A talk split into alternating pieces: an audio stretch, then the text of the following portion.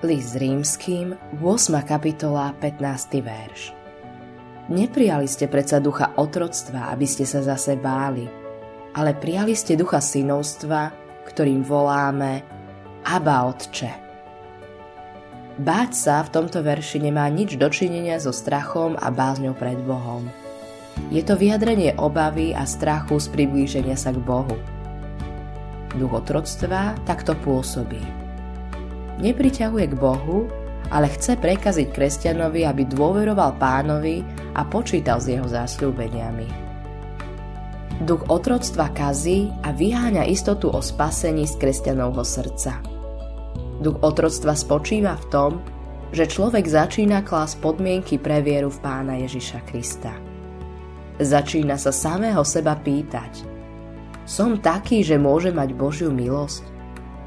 Keď sa na seba potom pozrie a má odpovedať na základe toho, čo vidí, je odpoveď vždy negatívna. Zvlášť v dvoch prípadoch života kresťana sa tento duch otroctva ľahko presadzuje. Poprvé, keď je človek vo veľkých pokušeniach. Vtedy si človek hovorí, ja nemôžem byť kresťanom, keď som takto pokúšaný. Po druhé, keď padne do hriechu. Vtedy si myslí, že nemôže byť Božím dieťaťom, keď sa takto zachoval.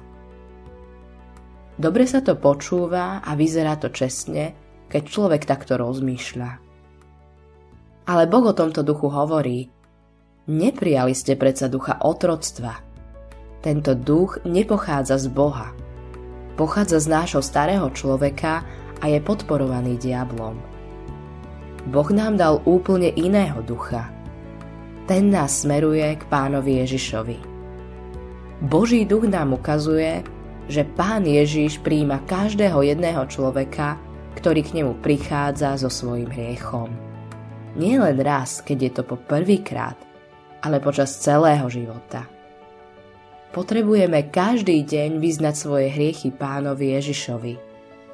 On nás naučil modliť sa každý deň, odpust nám viny naše preto nesmieš poslúchať ducha otroctva.